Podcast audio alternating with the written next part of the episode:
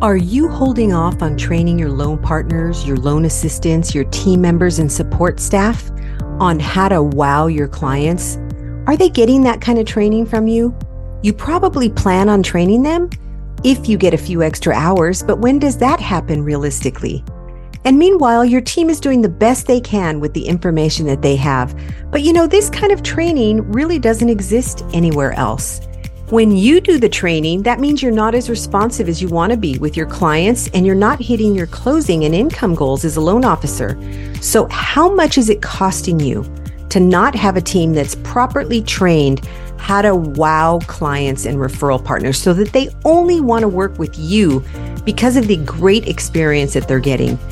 We teach them how to use efficient step by step processes and systems that work, how to follow up so nothing falls through the cracks and loans close on time and even early, how to build wonderful relationships with clients, how to wow people so they go, man, that was an amazing experience. The members of his or her team are amazing. They're so on it how to use scripts and dialogues for winning clients, setting expectations, and communicating with clients so that you can prevent problems down the road. How to handle difficult clients, how to make clients feel appreciated and valued, and how to handle and overcome objections. It might be time to ask for some help. That's why we're here. Loan Team Training has our next live WOW training coming up we train your team for you so you can focus on closing loans. Check it out at loanteamtraining.com for our next class and see how many five star reviews we have from past WOW training participants and their loan officers who sent them at loanteamtrainingreviews.com. Remember, it's an interactive virtual training with live trainers and we train any of your support staff that is communicating with clients and referral partners. Our sessions are 9 to 11:30 Pacific Time. Check us out and sign your loan partner or team member up at loanteamtraining.com.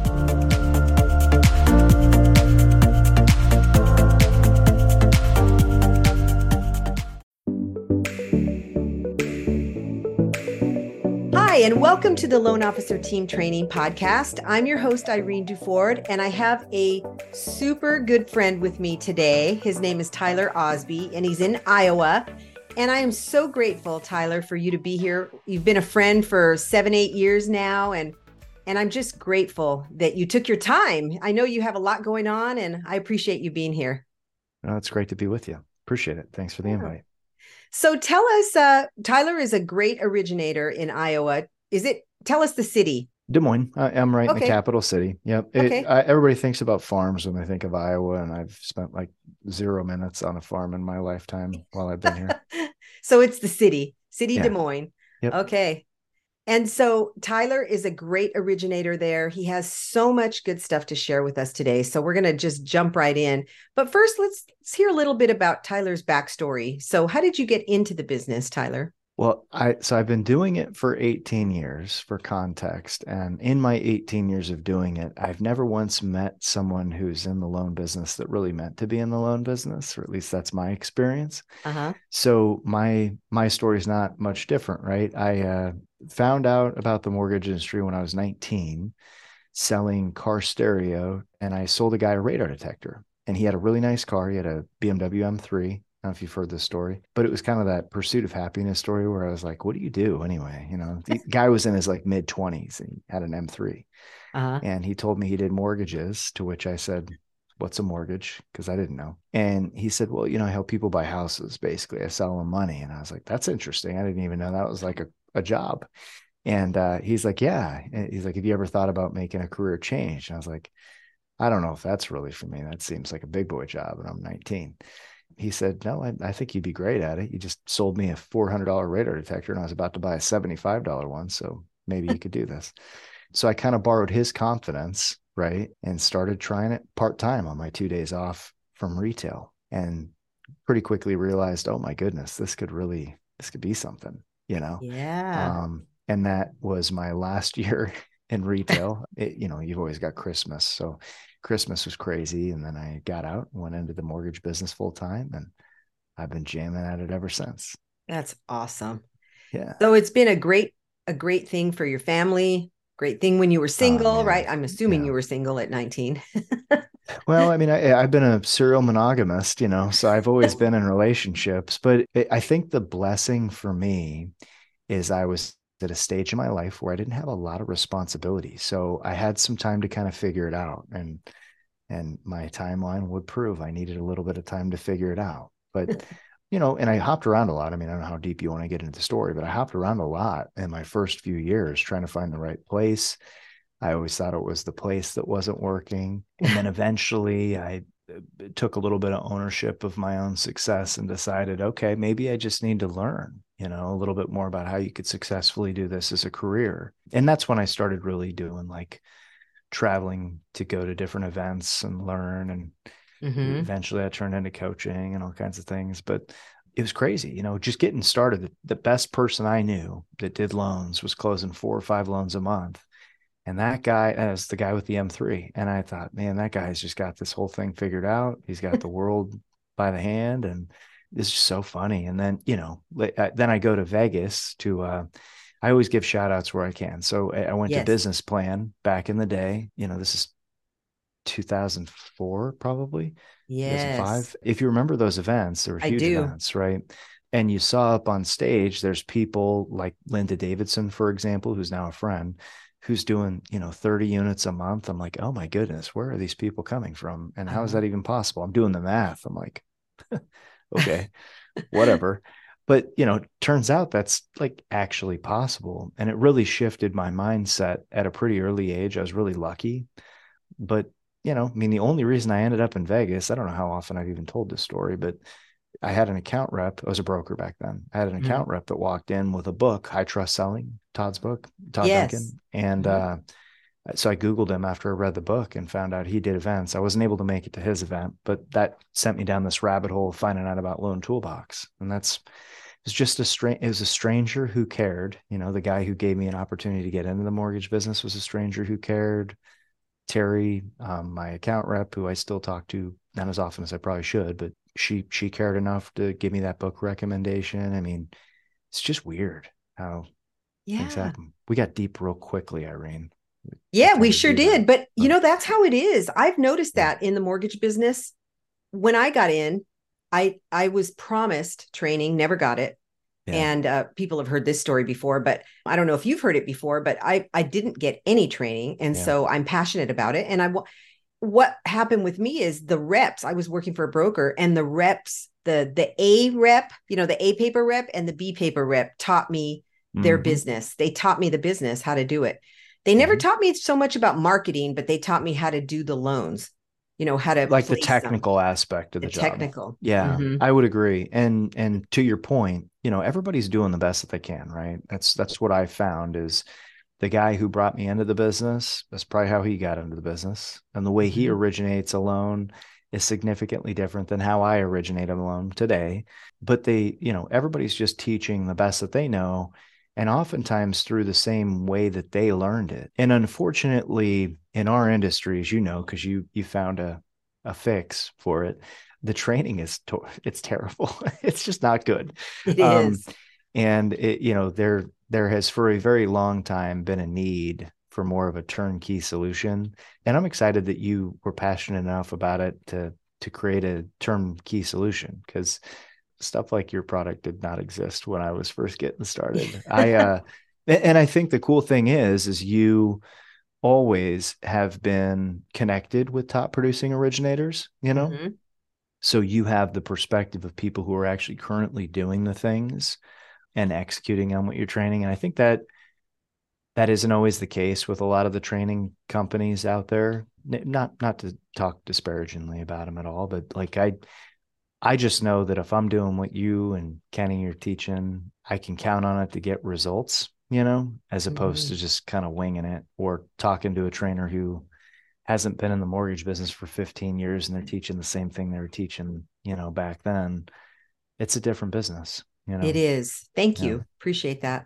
Yeah. yeah. In the mortgage business, we help each other, right? That's one thing that I've noticed. Yeah, you could get into a group of people or a company that doesn't share But my experience is that most people that are really good at what they do are willing to share like you are. Yeah. Well, and be be selective. Like it, the good news is everybody's willing to share. The bad news is everyone's willing to share. Yes. So like the the people who are barely getting by and really limping along, they're still really excited to share what it is that they're doing. And if you know nothing, that can seem really, you know, attractive to find anybody who's willing yes. to share. But one thing I will, you know, share from my experience that I learned from I think it was Tony Robbins, who I know you're a big fan of, yes. is the power of modeling, you know, not like being in a magazine modeling, but like eh, taking an example of something and trying to mimic it, you know. Yeah. Um, and I learned early-ish, not not as early as I looking back hoped I would have, but eventually I I realized, oh, like modeling a four unit a month producer is going to look a lot different than modeling someone who's doing 30 or more units yes. a month, you know? And that's just, uh, just being selective on who your mentors are goes a really long way. Yes. You know? And sp- speaking of mentors, one thing I love about you is how you're always growing. You're always investing in mm. coaching, mm-hmm. in going to seminars, in personal growth things mm-hmm. and business growth, both. Mm-hmm. So, did you start that from the time you got into the business? You mentioned it, but I wasn't sure how how uh, long you'd been in the business before yeah. you started really investing in yourself. Yeah, I mean, it, I've thought a lot about that, like when I got the itch, because I I think when I was younger, you know, I was always open to feedback and coaching from people. I remember that much, but you know, it wasn't like when I was selling car audio, I was looking for the top car audio salesperson and trying to learn from them. I wasn't even doing a lot of like learning on sales training and stuff at that stage. It was just the company that I worked for did a lot of training, mm-hmm. which was better than better than nothing. But when I got into the mortgage business, I think I faced a, a barrier that I hadn't faced before if I really had to determine the why and mm-hmm. what made me want to do it. Cause you got to experience I, ownership language. I have to experience some some uh, friction or pain before I make an adjustment. I don't know if that's true for everybody, but it's certainly been true for me. Most um, people. Um, yeah, yeah. So when I started experiencing some pain, the pain being I don't know where my next loan's coming from, but my mortgage is still due. That's when I started getting really curious on where I could learn, and that's what got me involved with the conferences and listen. I bought the uh, Unlimited Power CD set from Tony Robbins. That changed yes. my life. You know, that kind of stuff. It, it, was really impactful. But I I do genuinely think that I had to have hit a point where I had to make a decision on am I going to make this work or not? And if I have to make this work, what does that look like? Mm-hmm. You know, mm-hmm. I think if I had to throw an age on it, it was probably, I don't know, 21, maybe. That's pretty so, early in your career. Yeah. I was I was really fortunate that I started this career early because I mm-hmm. I could have been in retail forever. I mean, I still have friends that I worked with that are still in retail sales in jobs. Retail. And God, I'm so glad I got out. but you know, it, again, because a stranger gave me an opportunity, it happened. You know, it wasn't like mm-hmm. I was actively seeking it. But one thing I will say, I say this is an encouraging thing for anybody who feels like, man, I just I, I grind it out at every job I have. You know, it, what I will say is, if you are a standout person in whatever job you have. I used to serve, uh, make sandwiches at Blimpie. Okay. Just, uh-huh. just for perspective, right? That was like my first job. Technically, there's another first job that's my banking password kit. So you can't crack my bank account with that. But the uh, making sandwiches wasn't real. I don't even like sub sandwiches to this day. I still don't like them. Mm-hmm. But I was really fun. Like I was, I was a very personable sandwich artist, which isn't even what they called it, but that's the joking title I give it, right? but I was noticed at at that age of being really great at that job. And because I really tried and showed up for that job, when I applied for the job to sell car audio at this fully commissioned store, I knew it was a great earning opportunity, but they didn't hire people who were 18. Like that, I was way too young for that job. Uh, one of my references was Sia Hojati, who owned this Blimpies franchise. And oddly enough, just by happenstance, this electronics store had purchased sub sandwiches from Sia. So the GM that was ah. looking at my resume knew Sia. And he called up Sia and he said, I got this kid. I my gut says don't hire him. He's only 18, but I see your name, so I got to call him. And he goes, Well, who's the kid? And he says, It's Tyler Osby. He goes, You have to hire Tyler Osby. Like That's he's been one of my best employees I've ever had. And that was two years after I left Blimpie, you know, because the Ah. moment I could get out of that job, I certainly did. I went to work at Best Buy for two years, but just goes to show you if you do the work and you you really put forth a lot of effort, I do think people notice, even complete strangers will notice. And that can have a really big compounding effect because you know, everybody thinks you got to go get a degree and have all these achievements and stuff to open up doors. I personally, I'm very uh, contrarian in that aspect. I I dropped out of college, so I didn't stop learning. To be clear, and I've spent more than multiple doctorates on ongoing education since then. Exactly. But it's not through traditional education. Yes. So Yeah, you're taking me back, Tyler, because same thing happened to me. Right when I was still in high school, I started a part time job as a teller in a savings and loan inside of a market. I tell you how long ago that was when they were brand new inside Mm. of a market in Los Angeles. And like you said, if you wow people and you know people notice Mhm. you because you wow, I like to use the word wow because it, it is it's impactful when you wow people Yeah. and you treat people a certain way and you develop relationships and build rapport with people. People do notice that. oh, And sure. so, right out of high school, I got a wonderful opportunity to work at that savings and loan as a, it was the first pilot program of being a supervisory trainee program. oh wow, It it helped that we were in the in the 70s when uh, affirmative action was going on and I'm I'm Mhm. Mexican and so I I got a really good opportunity through a lot of the human relations work we were doing at the high school. Mhm. But it wouldn't have happened if I hadn't done a good job where Well, I yeah. was. yeah. the The door might get open for you for whatever reason, but it's still your your opportunity to screw it up or make it amazing. You know. yes, that's true. So when I was 19 years old, I was managing 19 people Wow. at a savings and loan at the second largest savings and loan. So it made me think about it when you talked Yeah. about how young you were when you got started. And boy, do I wish I had been in the mortgage business at 19. Yeah, yeah. It's What been a um, difference. It's been a huge difference. It, it I always the the funny thing is is having done it now for 18 years, I am no longer the youngest person in the room. Doesn't that you feel weird? It's really weird because I mean, for a very long time, Irene, I have been the youngest person in the room. So I don't know. It, it, to a lot of the extent, the younger people who are around are a lot of fun. You know, they they're open to learning, and it's it's kind of cool. And you So- mentor them too, which is really nice. Yeah, be as able much to- as I much as I can. Yeah. yeah you share your experiences with them and stuff but i remember the first time i was sitting in a room and i was the oldest person in the room and i and i wasn't even that old and i was thinking oh my gosh this is kind of strange Mhm. and yeah i remember going to my first concert where i looked around and said i'm the oldest one here oh uh, man Well, So- you know, it, it, it- with with age comes some wisdom and some really good stories, right? it does So, yeah, yeah, it really life's does pretty good. I certainly don't feel my age, so and i don't either so uh, and I don't yeah. act it either. There's that. No, that's a good thing. what I love about you is your mindset, though. You've always had, you're always working on getting better. And Yeah, yeah. not everybody does that. Some people say they do, you actually do. yeah. And Yeah. so tell us what you do to help with your mindset and help you reach your goals with the right mindset. Yeah.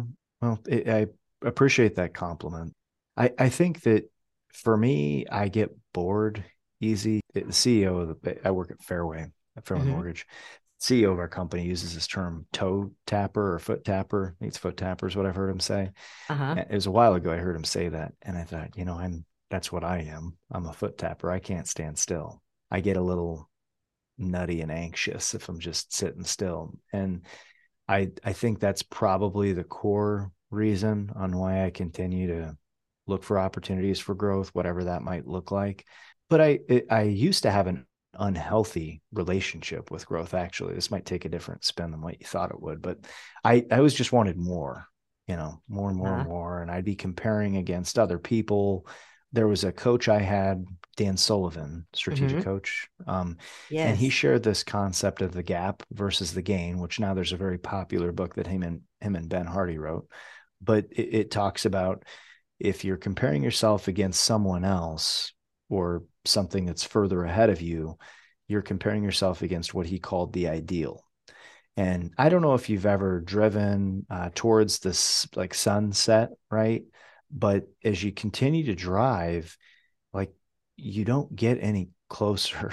It just keeps moving further and further away. Have you ever noticed that? Yes. And that's similar in my experience to judging against where you want to go. Like, I'll give you a perfect example. Going to those Vegas events, there'd be somebody on stage who's doing 30 units a month. Okay.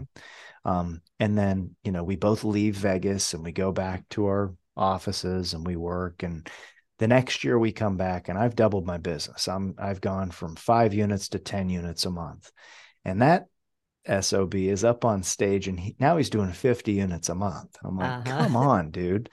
So I could find myself and did find myself for many, many years comparing myself against that ideal who all, you know, also continues to move further out versus what I had actually accomplished, which was pretty amazing. Going yes. from five units a month to 10 so you know coaching in many cases in my experience is more like a really expensive therapy um, but therapy that sometimes i pay more attention to so what i've found myself trying to make a habit of doing which hopefully is valuable for anybody you know listening to or watching this is instead of comparing yourself against that ideal that continues to move further and further away right instead really look backwards and measure your progress because what I found is when I'm measuring my progress, I just feel so much more full and filled up and excited about the progress that I'm making yeah. than I do if I'm constantly chasing, you know, an outside objective. Right.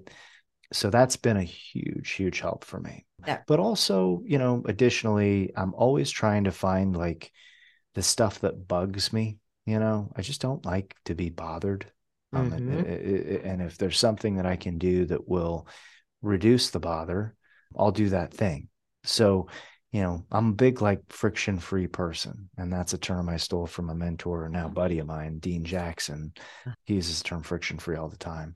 But I, I just always look for where's the friction and how can I remove it, whatever the friction might be. Yeah. Um, and that definitely keeps me growing because, you know, it, you got to get a little uncomfortable to remove a lot of the friction in life. You got to start thinking outside the box and get curious on what would this look like if I didn't have to deal with whatever the thing is that I'm, you know, talking about. Yeah. So. I love that friction free. I don't know if I've ever heard that before, but that's a great term for. Yeah. Yeah. I, I don't like having friction either. Like, yeah, I'm always trying to find a better way it mm-hmm. seems like, you know, that's you're always trying to find a better way to do something, a more efficient way, mm-hmm. uh, an easier way. That's that's well, and and, that, and what I think observationally, that it, what I what I notice is for people who aren't growth oriented folks, mm-hmm. when they experience that friction, they let it slow them down or stop them. Personally, and this probably says more about me than it does about them, but personally, it just drives me nuts. Like I, I get deeply upset about that. Again, it's not really mine to be upset about, but I still let it get that way. So I I just don't want to have that happen myself. You know, I'm always mm-hmm. trying to kind of push forward. So yeah. I try to perception check myself though. Like if I'm going more, well, why more? Right? What's what's important to you about it? But also giving myself permission to still want more. Because because another thing that I learned from strategic coach, I'll share this. This is a really very impactful thing psychology wise for me when you when you have goals or or you accomplish a goal people will wonder why right i'll give you an example i uh, about the time we met each other i had a race car and uh, people eh, didn't understand it it was very confusing why why do you have that car doesn't make a lot of sense to them and it was a goal I had had for years irene i wanted that car mm. so freaking bad i could taste it and I worked my butt off to get it. You know, I had to ship money somewhere where they were building it. I mean, it was like this whole thing.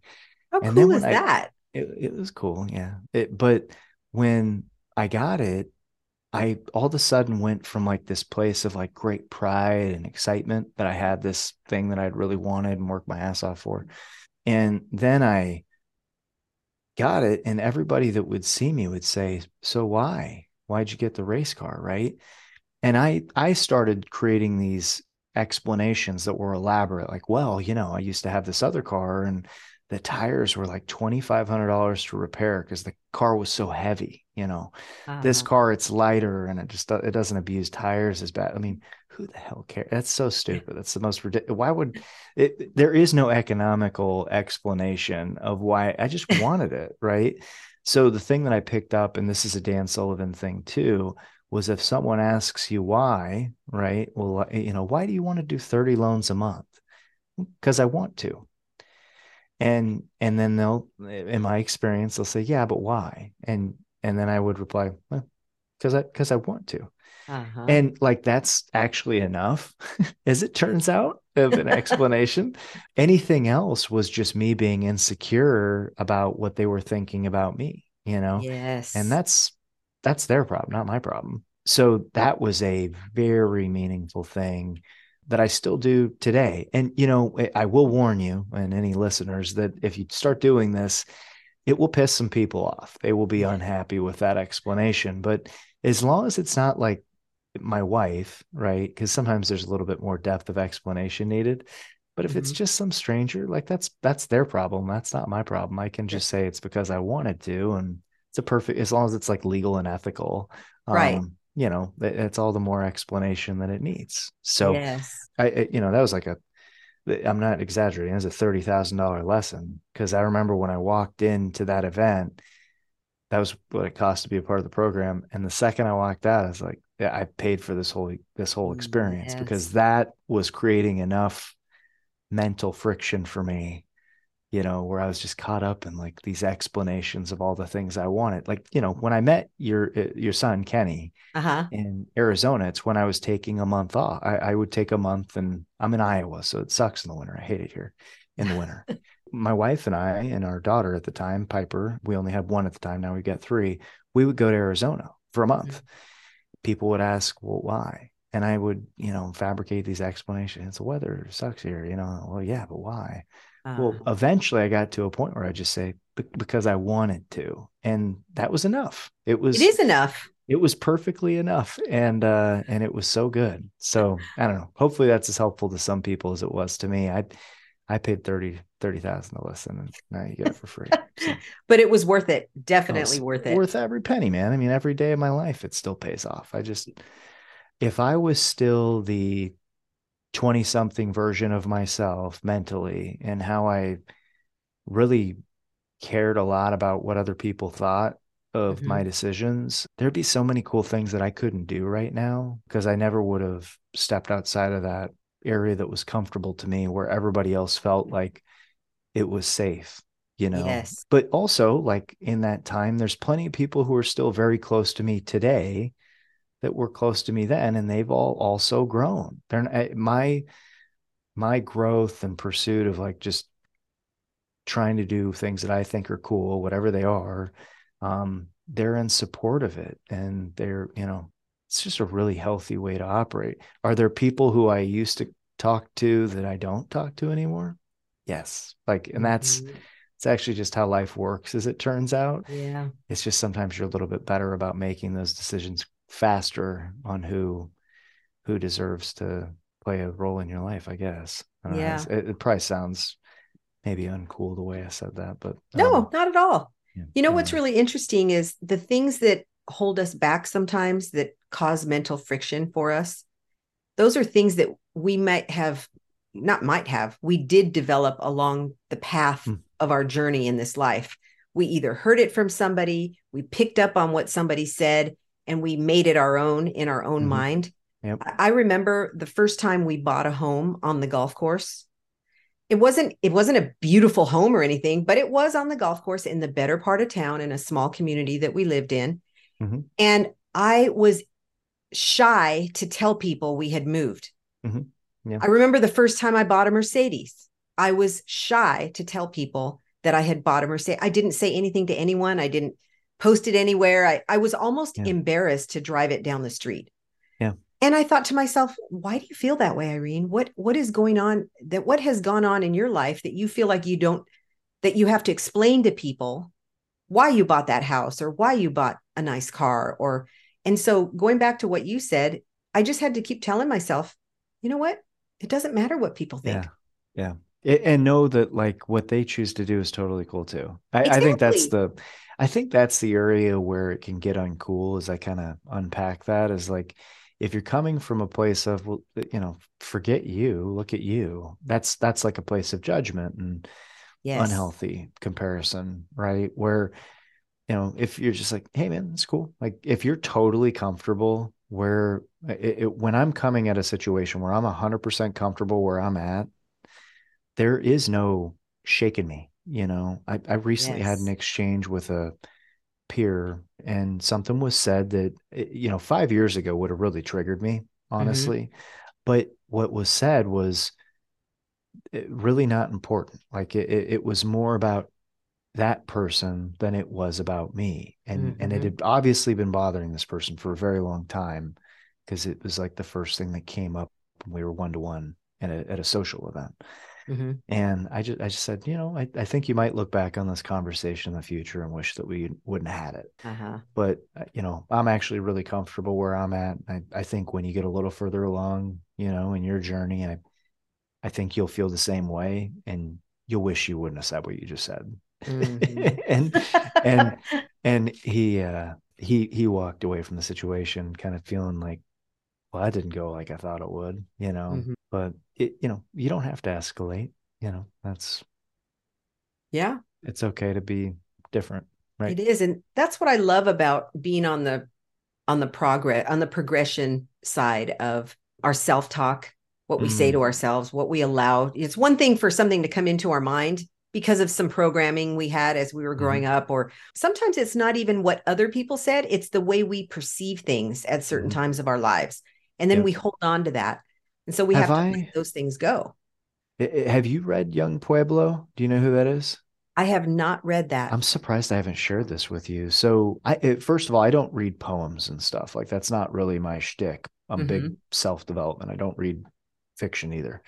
But Yung Pueblo is this poet. That's actually his pen name. But he writes these books of just short poems. It, you follow me on Instagram, so you've probably yes. seen photos of his stuff and not even known it was his. But a great author, highly, highly recommended. The cool thing about it is, is like the poem is like, you know, like an eighth of the page. You could just read one page a day, and it's still wildly impactful. I love um, that but he he had this quote or poem or what I, they look more like quotes to me. They're apparently poems, but he had a, a poem about have you ever had an incomplete set of information and let your mind spin it into a story?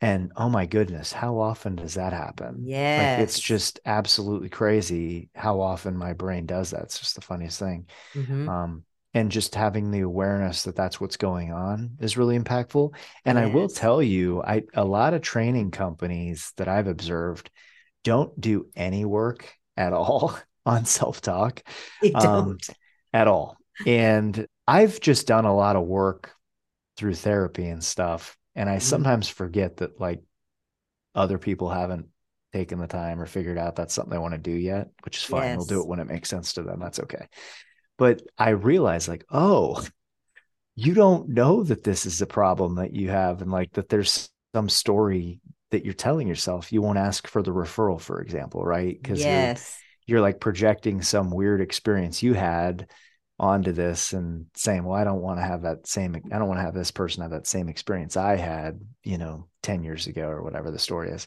Yes. So I, I will say for anybody that's listening to this, if you're trying to train like teammates on how to do certain aspects of the job if you're like me which which you may or may not be god bless you if you are i don't know it, we're we struggle but the life experiences we have that have gotten us to a point where we're comfortable doing a lot of the things we do in our job mm-hmm. aren't going to be the same experiences that teammates have had because you know if you work for somebody else it's a very different rule yes know? so the great part about what Irene's team does is they they force people to go through kind of these work eh, exercises in their workshops where they're doing the deep work that you've done unintentionally. You you just had to figure it out because you had to pay that bill and you just broke through it. You know, teammates don't necessarily have those same life experiences to get them where where we're at. And I've found it's very easy to slip into this area of like, well, just give me the phone, I'll do it, or or being frustrated that they they can't. And really, like we just need to bring them alongside us and show them the way, you know. Yes. Um, because I don't know, it's just it's unfair to think that everybody's walking around with the same life experiences we have to be at the same place we are. Like I can't cook, for example, just never had to. And it, recently I found myself in the kitchen trying to do something and I was cutting something in my hand, holding it like this. Oh no. And uh and I felt competent with a knife to not do anything stupid. But my wife was like, no, no, no, no, no, no. and she stops me and she like teaches me what to do. And she explains, you know, here's why this matters. And I I mean, I'll be honest, I had I had no idea that this was going to be a problem but after her her explaining it to me and all that, I was like, okay, I can kind of understand that. Candidly, I still might go cut my hand sometime just out of well, hopefully you won't. yeah, but if I did, like, I'll learn from the cut, or I'll learn from someone coming up beside me and sharing with me the experience, so I don't yes. have to, you know. And I think the same thing goes for all of our teammates and training them. I so. agree. And in training them, you know, you mentioned that we cover that. We do. I don't do any training without mindset. I think mindset is the first piece of every class. It I don't think I know it is the yeah. first piece of every class that we teach mm-hmm. because without that foundation, you can't do the rest of the stuff the same way. Right. right. So every class we have has found has that as a foundation, and I appreciate you sharing that because, as you know, that's important to me, and yeah. it's it's an important thing because it's the one thing if if I didn't learn anything else in business, in life, the one thing that has helped me the most in my life and in my business is the learning what to say when we talk to ourselves. That's yeah. important. It the irony though, just to kind of elevate the importance of it, is like you could teach someone uh, how to calculate income on a loan application, right? That that's a that's a skill that you need to teach. And there's yes. you, you, know, I think you guys have that in a new class that I haven't mm. personally had anybody go through. So with with that kind of thing, it's a very useful skill. You can carry it forward with you into your next loan related job. Mm-hmm. But it's not super transferable outside of that. Right. Mindset stuff, once you crack it and figure it out, I mean, there's really not a lot of limits to where that can start seeping in and helping you out. So I just, I think it's a huge, huge value add. It just like I believe in investing in myself for learning, um, mm-hmm. you know, whatever percentage of your income you kind of allocate. I highly recommend you allocate something. But I, I also try to be intentional with my teammates of, okay, part of the job here is we're going to continue to find ways to get better and hopefully it's not just like technical skills that we're trying to teach them on you know? Hopefully yes. there's some more if someone's happier at home with their mm-hmm. spouse like they're going to be better teammates to work with anyway so yes. why not why not make that investment? That's true and it transfers over. When they grow personally they grow everywhere. Yeah you, sure. don't just limit it to the one area that you're growing in. It, when you grow personally you grow everywhere so yep. I love that. And you have a great team, Tyler. Tell us about your team and how have you over the years helped them get better? Help them uh, do you hire them brand new? Did you used to hire them brand yeah. new? Just kind of give us an overview. I'll tell you, I've seen it done a lot of different ways, and I don't think there's one way that you do it. That's my own personal opinion. I, I don't think all people you talk to would agree with that but I do think that you can teach anybody how to do this job. I don't think it's that complicated as much as I'd like to think I'm like a super unicorn person. I also think there's a lot of ways you can build a mortgage business. Some people have producers come in and they they play the role of like a non-producing manager where they get a lot of really talented people and give them a process to plug into that they can be successful in. That's mm-hmm. not mine. The system that I've built for anybody not familiar with it is we've got a production team. So for the last 18 years, I've been building a great reputation locally that we can do our job well. And that reputation is what brings in most of the loans we do. And I continue to support those relationships with people that we've had either as clients or agents or whatever to continue to get loans coming in the door. And my teammates help me look good when the phone rings, you know? Yes. So we have grown with both people who have experience, people who don't have experience. We've had some hires not work out that both had experience and didn't have experience. And we've had hires work out stupendously that also fit both, you mm-hmm. know? So the, the way my team works right now, which is always evolving, because again, the friction thing, right? Is I am really mostly spending my time on making sure we've got things in place that continue to make the phone ring whether that be really great agents that we partner with or marketing campaigns and funnels that eventually lead to applications or online reviews or other referral sources.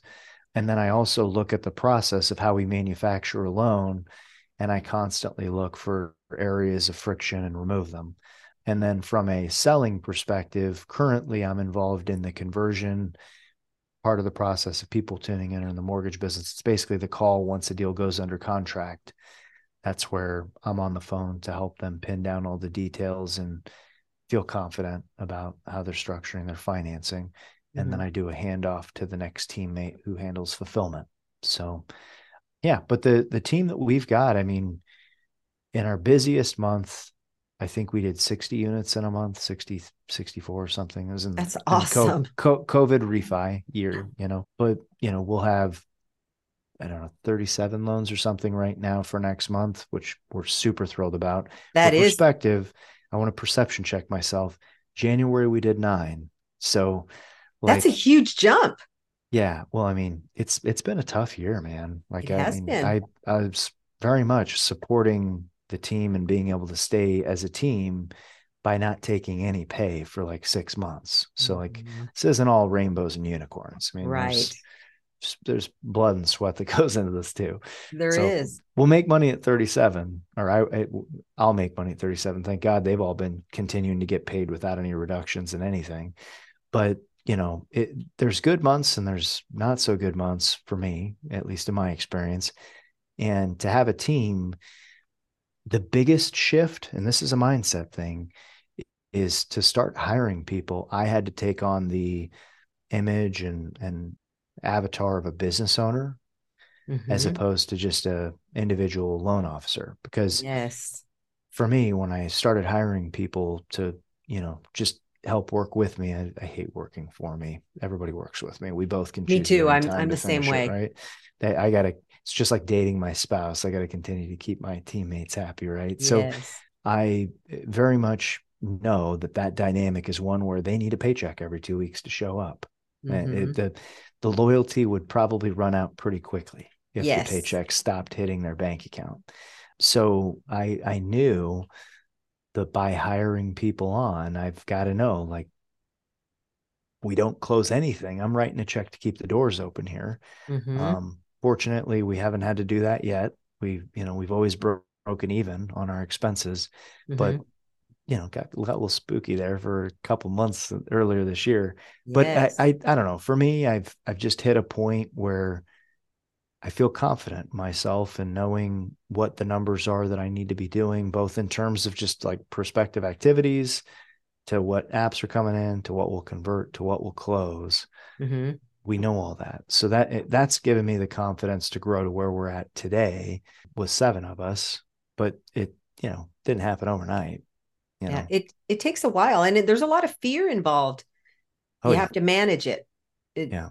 Yeah because fear and, is there. It, oh for sure how we manage it that matters. I, this is a little tangenty but maybe timely for originators who are like in a in a role like i am of of having a team mm-hmm. if if you have this attitude of I've got to get paid, you know, I, I, would call it entitlement respectfully. You know, I might have to it, it, might be a little bit of a real reality check. But if if you feel like, hey, I need to get paid 100 basis points on these loans that I'm closing, mm-hmm. and you're not closing enough to generate the income to pay for the people who are supporting you in that production, mm-hmm. I, I really do think that we're at a stage in the business where you have to give yourself a reality check of I got two choices here. Either I continue to get paid and I let these other folks find a place that's more secure for employment because clearly mm-hmm. I'm not providing it for them, or I need to be able to reduce my income to nothing to allow these people to continue to get paid and not have my company losing money.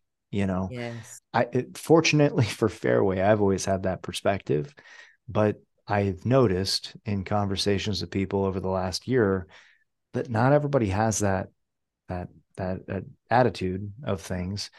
And I, I really think you got to act and think like an owner if you want to truly grow it. Right. Yeah. I think it's always that way because you got to spend money to make money to some aspect as an Mhm. originator, like investing in coaching and training and that kind of thing. But it does get a little bit more real when you have staff and, you know, Boy, true overhead, sure. you know, but And you're I- certainly not I the only. You're not the only originator that I've spoken to as I've coached people, uh, coach loan officers and stuff. There are two different ways to look at it, and some people have cut staff and Mhm. they're getting paid, and some people have not cut staff and they're not getting paid. But the people like you, though, Tyler, and the ones that have been able to keep their staff and not pay themselves, it comes because you saved money yeah, during the times when you were making a lot of money. I Eh, yes, but also like it, just because I have I, I have more personal knowledge in certain people's situations, there are some cases where the economics of this business have just changed, plain and simple. And when when the rules to the game change, you just have to make adjustments. You so do. there's there's a lot of successful originators who've had to make some pretty pretty hard and fast adjustments, candidly Yes. that they didn't want to make. People lost jobs that would still gladly work for that person, but they had to make adjustments. And Mhm. I don't think that those are permanent adjustments. I very much hope and think that it will be a season and they'll rebuild a business that makes sense with the current economic conditions because they have changed and be able to scale back up. But, you know, it, in if you compare going back to like how you can feel great or terrible, just like comparing against the ideal out forward that I had given earlier, if you're doing the same thing and comparing against the year of COVID refis, Yeah. this is not that, you know. I mean, No. there there were legitimately people closing 20 loans a month that really didn't even know how the loans were finding them. And good for them that they had a good run hmm but unfortunately like that's not sustainable and sometimes you got to go through it and get on the other side to learn that that's not sustainable you know the example i would give is i you know i used to originate loans when anybody that could fog a mirror could get a loan Mhm. um so there literally was like never a loan i mean there were but it was so rare that you get a loan application that was so bad that you couldn't find a way to get it done you know Uh-huh. um, so I grew up in that. And then the you know rug got pulled out from under me, and all of a sudden I had to learn like what a conventional and FHA and VA loan were because Yes. up, until then nobody told me. Uh-huh. Um, because my account reps that were teaching me didn't sell those loans, right. and so you uh, did what they taught you. exactly. so, did I. so I had to make the adjustments and I had to figure out how to do the loans that could be done.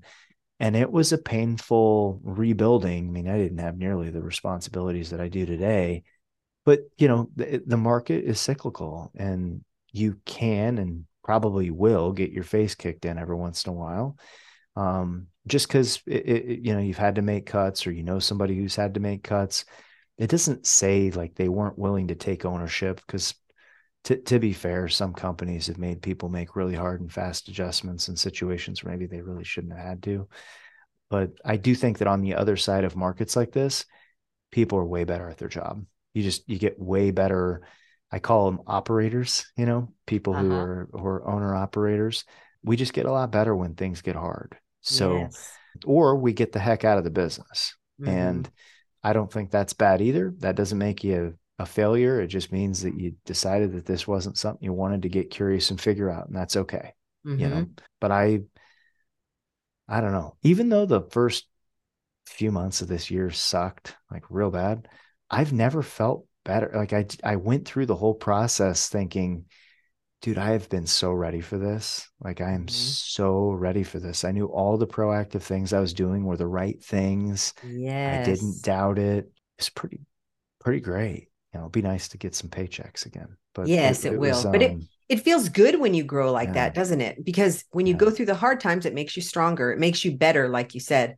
You're just grateful for the good stuff, and you know that the good is, or the bad and good are both kind of temporary. There's another guy that I really like. I, you probably heard me share it on Instagram, but for anybody that's listening, Scott Galloway is a guy. He has a podcast called Prof G, and he's a co-host of a podcast called Pivot, which is a uh-huh. tech podcast. But he's this, you know, fifties something, super rich guy. Um, he's been very successful with some exits of selling some businesses, but he's very raw and real, and he's just very entertaining. And one of the things that he says that stuck with me is nothing is either as good or as bad as it seems. Because, you know, when you're in the the darkness and things get kind of spooky, you can feel really like stuck and yes, like you're just never going to get out. I know I felt that way. I have. You, everyone has, I think. Yeah. Then you get out of it and you look back and man, that just was not as bad as it felt, you know? Mm-hmm. And same thing for when things are good. You know, like I, I remember during COVID, I was like, man, I don't even know where I'm going to put all this money. Um, and, you know, that stopped. The gravy train stopped. And that's, yes, that's also just never as good as you expect it to be, you know? So, yeah. Yeah. Anyway, I like that looking at it from the bad stuff that, or the hard stuff that happens and the good stuff that happens. It is all temporary mm-hmm. and but you can create a business like like you have created that's going to keep going and it's going to keep growing because of the person that is in charge of the business the one that's running it because you have that growth mindset yeah yeah, so, yeah. I i also would like to say that i think it's a lot about the people that i choose to surround myself I with agree. whether it be teammates that work with me and help support the production and also being really intentional on who we partner with because I mean, there's plenty of agents that we've met with over the years where we'll do the networking stuff, you know, the coffee or whatever. And yeah, I I still remember a perfect example I've given before is you know I had coffee with an agent, top producing agent in our market, and she has a team. And uh, I had brought a teammate along with me who, you know, I just wanted to have them meet and know each other. And we get through the coffee, and towards the end, she referred to her teammates as minions in oh, the conversation. Man. And uh, man, it was going so well. and then that happened. And I was like, oh, this isn't going to work. Mm-hmm. And, it, you know, after the coffee, you know, it's really kind of like kind but dismissive at the end of the coffee, which my teammate was like, did I read that right? Like, are you kind of breaking up with her after that meeting? Uh-huh. And I was like, yeah. And teammate was like, what, why? I don't understand. And it's like, did you hear her say she called her teammates minions? She's like, mm-hmm. yeah. I was like, do you really think that's a good culture fit? And she's like, but she does so many loans. You know, she'd be so many loans. And I was like, how do you think she's going to treat us? Like, if yes.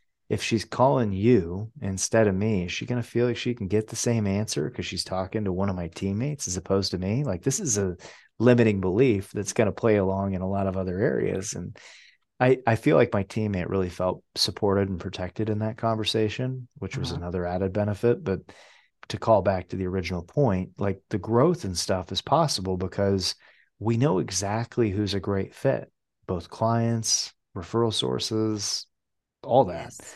And we are really intentional about who we choose to work with because we've got to protect the business. You know, yes. it's just not it's not sustainable if you're working with the wrong people you know what what i love about that is that you get to choose because mm-hmm. you're doing the right activities because you're calling and you're building relationships you get to choose who you have your relationships with and who's a good culture fit yeah the, the um the only thing i'll add as a caveat because these get recorded and people watch them as you know for compliance reasons obviously you can't discriminate against a borrower or something but it, it but when it comes to like who you choose to build your business with you, you can absolutely you know be selective on who's a good yes. fit and bad fit.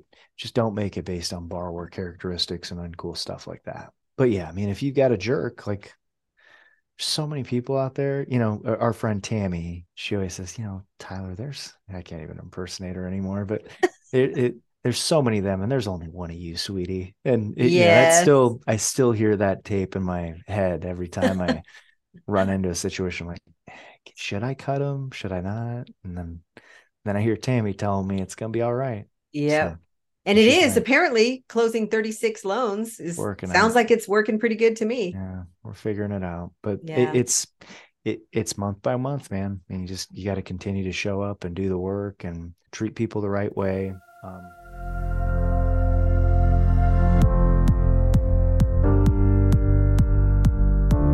Are you holding off on training your loan partners, your loan assistants, your team members, and support staff on how to wow your clients? Are they getting that kind of training from you?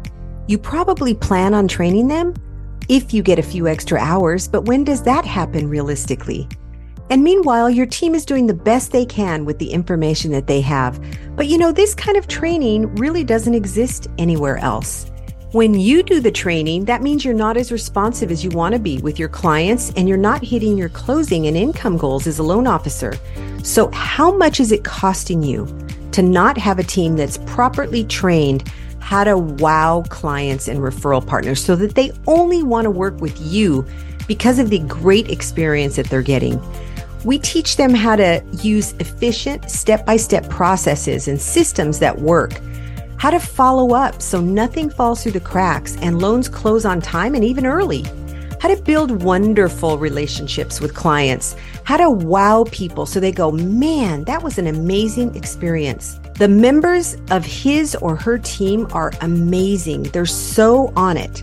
How to use scripts and dialogues for winning clients, setting expectations, and communicating with clients so that you can prevent problems down the road how to handle difficult clients, how to make clients feel appreciated and valued, and how to handle and overcome objections.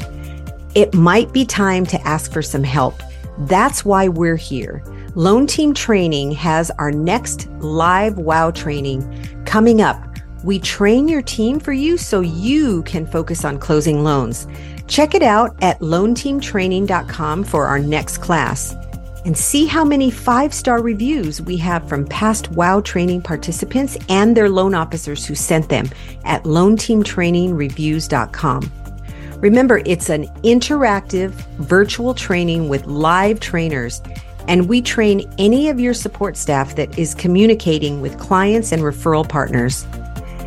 Our sessions are 9 to 11:30 Pacific time for Thursday, June 8th, Friday, June 9th, Thursday, June 15th, and Friday, June 16th. Check us out and sign your loan partner or team member up at loanteamtraining.com.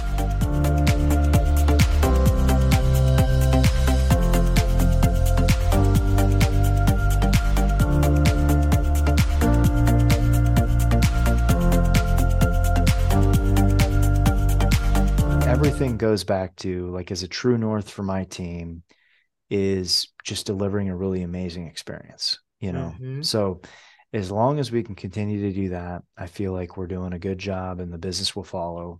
Um, I agree. The repu- reputation does a lot of the work for us. Yes. You know? Yeah. And and remembering to ask for reviews has to do with your reputation. So I would like you to talk just a few minutes about reviews. Yeah. There's no time limit. Tell, take as long as you want, but sure, sure. you are amazing at getting reviews. Now, you might know the number, but I know you have a high number of reviews and testimonials. yeah. And I've learned yeah. a lot from you in that area.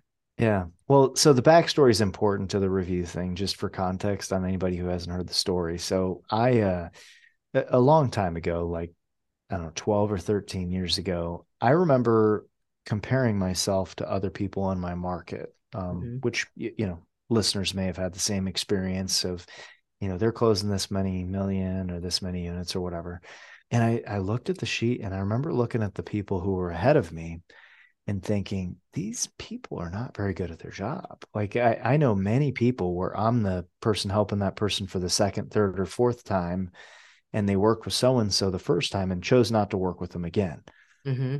So i and then reputationally i knew that like yeah they closed a lot but they they didn't return phone calls or they didn't have a very good process just I heard things, right? Mm-hmm. And I found myself really frustrated that there's this scoreboard that the whole industry looks to and seems to judge if they're good or bad based on units closed or volume. Right. Right. And that really frustrated me to be mm-hmm. candid because I I thought, you know what?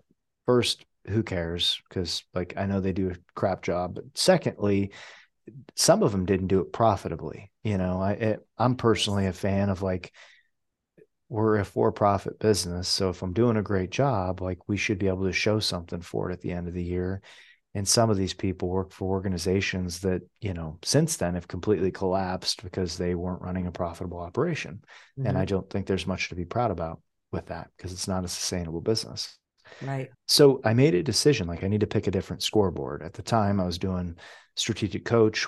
Before I started coaching with Dan, it was a, an associate coach. And one of the things that I learned was, you know, it, quit playing games you can't win. That was that was the takeaway. And I thought, well, this, this is interesting because this is definitely a game I can't win when this guy's got a quote of a rate that's quarter lower than I can. You know, every time we're going to lose that if it's overpriced. Mm-hmm. So I picked a scoreboard, and the scoreboard I picked, fortunately, like 13 years ago, was reviews because I knew that if I could deliver a great experience, I could earn a five star review. Mm-hmm. So I made the decision. That's the scoreboard I'm going after. And I used everything I learned up until that point about marketing, which I did decide a long time ago. I need to learn how to be a good marketer because if I can't find loans, certainly can't make any money. So I started, uh, you know, pursuing getting reviews. And where I started was with closed deals, people that I had already helped. And I ended up running a campaign with a contest. So if anybody wanted to swipe and adapt this, as many, many people have since I start talking about it. I gave I gave away a raffle item right to anybody who completed a review, um, mm-hmm. um, which you'll want to check with like your compliance teams and you know if there's a, a lottery. Eh, not even making this up. There's like lotto rules in certain states that you got to be mindful of. So like mm-hmm. do your research before you do this. Okay. You don't even have to gamify it if you don't want. This is just something I did. So I'm just telling yeah. you from my personal perspective with all the proper legal disclosure. So it, I did that and I ended up sending a letter asking them to do it. And then I followed up with an email and I followed up with personal phone calls, um, left a message, sent texts. I mean, it was like a five or six step sequenced process. Mm-hmm. And I reached out to probably like, I think 350 people at the time or something. And out of that 350 people, we ended up getting 80 Google reviews in about a 45 day span, which was really killer and this is, is at a time when like the next closest person had like one Google review because nobody was paying attention to it. You know, it was just by accident. That's how you got reviews. So all of a sudden, like one day, I'm this huge leader in our market with reviews. And I knew from that point forward, as long as I continued to ask for reviews as we closed them, we would stay ahead of everybody else and we'd be the clear winner with that scoreboard. What I didn't realize is if we did such a good job, other people would look at it and be like, that's not even a contest worth playing because I'm just getting murdered. I look like an idiot.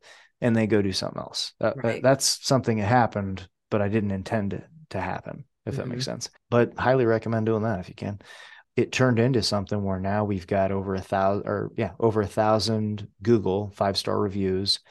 Amazing. And con- continue to grow them and it there's just been so many benefits. I mean first it's very public. So like when i meet someone oftentimes they google you you know? Yes. So you've got this um the the marketing term is social proof. You've got social proof that you know what you're doing. And that has been such a great silent salesperson for our team that i never really thought about. I mean, I, I, wish I could say I really thought about that, but I I didn't. It was like my ego pushed me to do it. But then, you know, it, it, it's out there for that. It allows us to use that in scripting. So, like if I'm in a conversation with someone and they say, "Well, so and so says that they can do it at this rate," and I'll say, "Okay, that's cool," you know, and I'll maybe give a little bit of an educational conversation about fees and that's you know rate. There's more to it than rate. Did you know the best rates off off the most expensive, yada yada yada.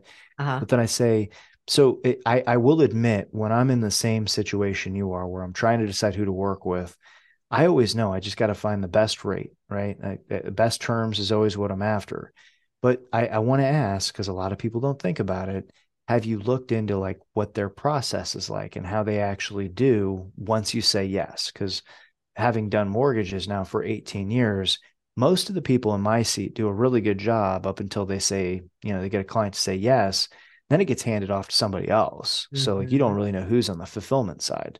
And it, have you given that much consideration? And they'll say, well, you know, how do you know? And so actually, it, here's the good news. It's actually really easy to know.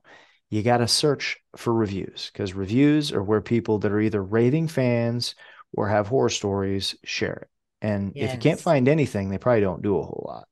But for the people who write five star reviews, you know that they really impress the pants off that person. Where if there's one star review, you know that sometimes maybe more times they kind of bomb it. And that has been a really great script because the people who are most competitive on price, which is really the only reason we lose deals anymore, mm-hmm. their reviews, their reputation is terrible. It's just they they don't wow people, to mm-hmm. use your word.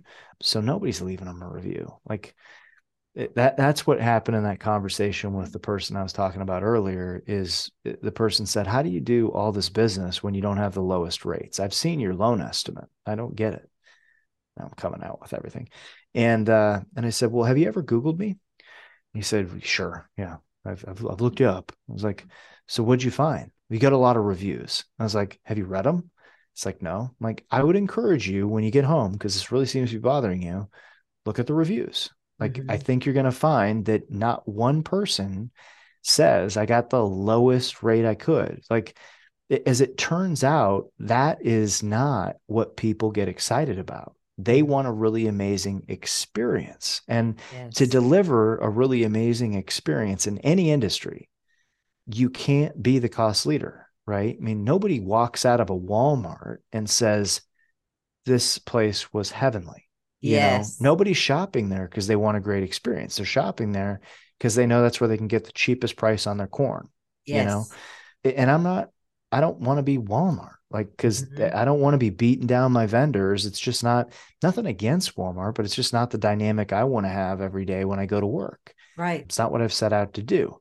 Where if I'm creating a really amazing experience, to me, that's kind of fun. Like yeah. it, it's just really exciting to find ways to create a more smooth home buying process. It's not free, it costs money to deliver a really great experience, but we protect that because for for me until until the market dictates otherwise, which thank goodness it's not yet, I'm going to continue to find a way to make the process that much better. Um, yes. That's where my focus is going to be at. I love that. So, you know, when they look you up and they see what you've done, it makes all the difference yeah it just it's it's social proof and it's just um it's the silent salesperson but mm-hmm. we we legitimately get like three new client applications a week from online reviews alone so i mean it, it is its own funnel at this mm-hmm. point.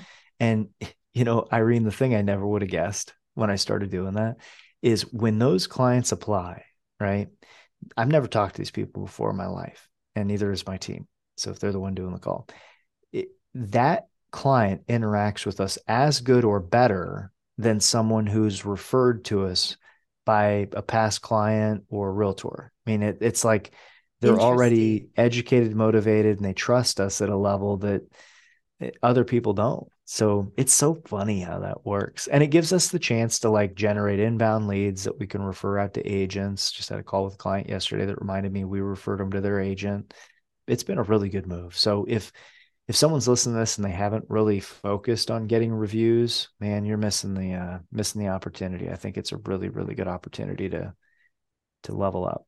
I think so too. Yeah. Well, you've given us so much to think about today and the encouragement that you've given to loan officers. I really appreciate it. I yeah, know you yeah. pretty well and I know you've always been that way. You've always been encouraging to other loan officers. You've always shared what you know and tried to help other people, other loan for officers. as long as you've known me. Yes, for as long as I've known you. Like I say, we all grow, right? Yeah, so, yeah. Yeah, I'm I'm thinking about my experience with you, which has been amazing. And besides, you love John Mayer. That's good enough for me. No. yeah, we've got some John Mayer stories for sure. Yeah, for sure. But I just appreciate you being here so much, Tyler. Thank you for taking your time today. I know you're busy and you take time for friends and yes, I, and you take time to help people and i really appreciate that so yeah. thanks for being here and we'll do another one yeah for sure yeah always sure. always happy to yeah so thanks so much yeah thank you Erin. I really appreciate you listening today. Thank you for being here. And thank you to Tyler for being here. I wanted to read a review from one of the people that left a five star review. Ron says, until recently, I didn't realize how important this was. It's only been very recently that I realized the self talk thing has substance. Irene helps you to understand the signs and reasons why it's important, as well as what to do to yourself to get out of your own way. Thank you, Ron, so much for leaving that five star review and saying what you said. I really appreciate it. And you know what? If you guys got value out of this today, everything that Tyler talked about was amazing, what he shared. If you got value, I would really appreciate it if you would share this podcast with other mortgage loan originators and company owners and people that you know that are in the mortgage business. I would really appreciate that. So, thank you so much for being here and have an enjoyable day.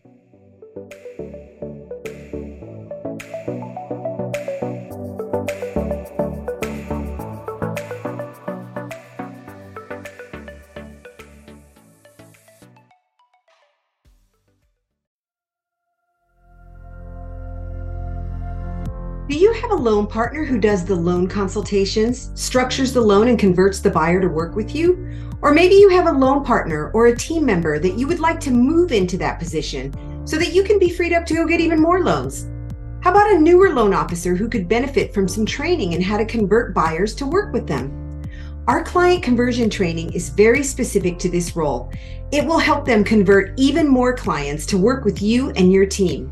We help you to be seen as a trusted advisor. We cover every aspect of converting clients to work with you. They're going to learn emotional intelligence, what it is, and how to utilize it. They'll discover the key to a success mindset. Yep, we go deep on this one. How to build rapport right from the first conversation. How to ask the right questions. How to answer objections. Specific dialogues and strategies to overcome rate shoppers they're going to practice live with other class members. And they're going to also learn how to ask for and receive referrals, how to master the loan consultation with loan strategies that help the buyer make great decisions for their future. Client conversion training will set your team apart when they implement the training that they're going to receive in our class. It's a virtual interactive class on Zoom with live trainers and your team members can attend from wherever they are as long as they have audio and video. Everyone participates. It's a 10 hour live class divided into two and a half hour sessions from 9 to 11:30 on Thursday and Friday for 2 weeks in a row. Sign up your loan partner today at loanteamtraining.com. You'll find the class on the client conversion training tab.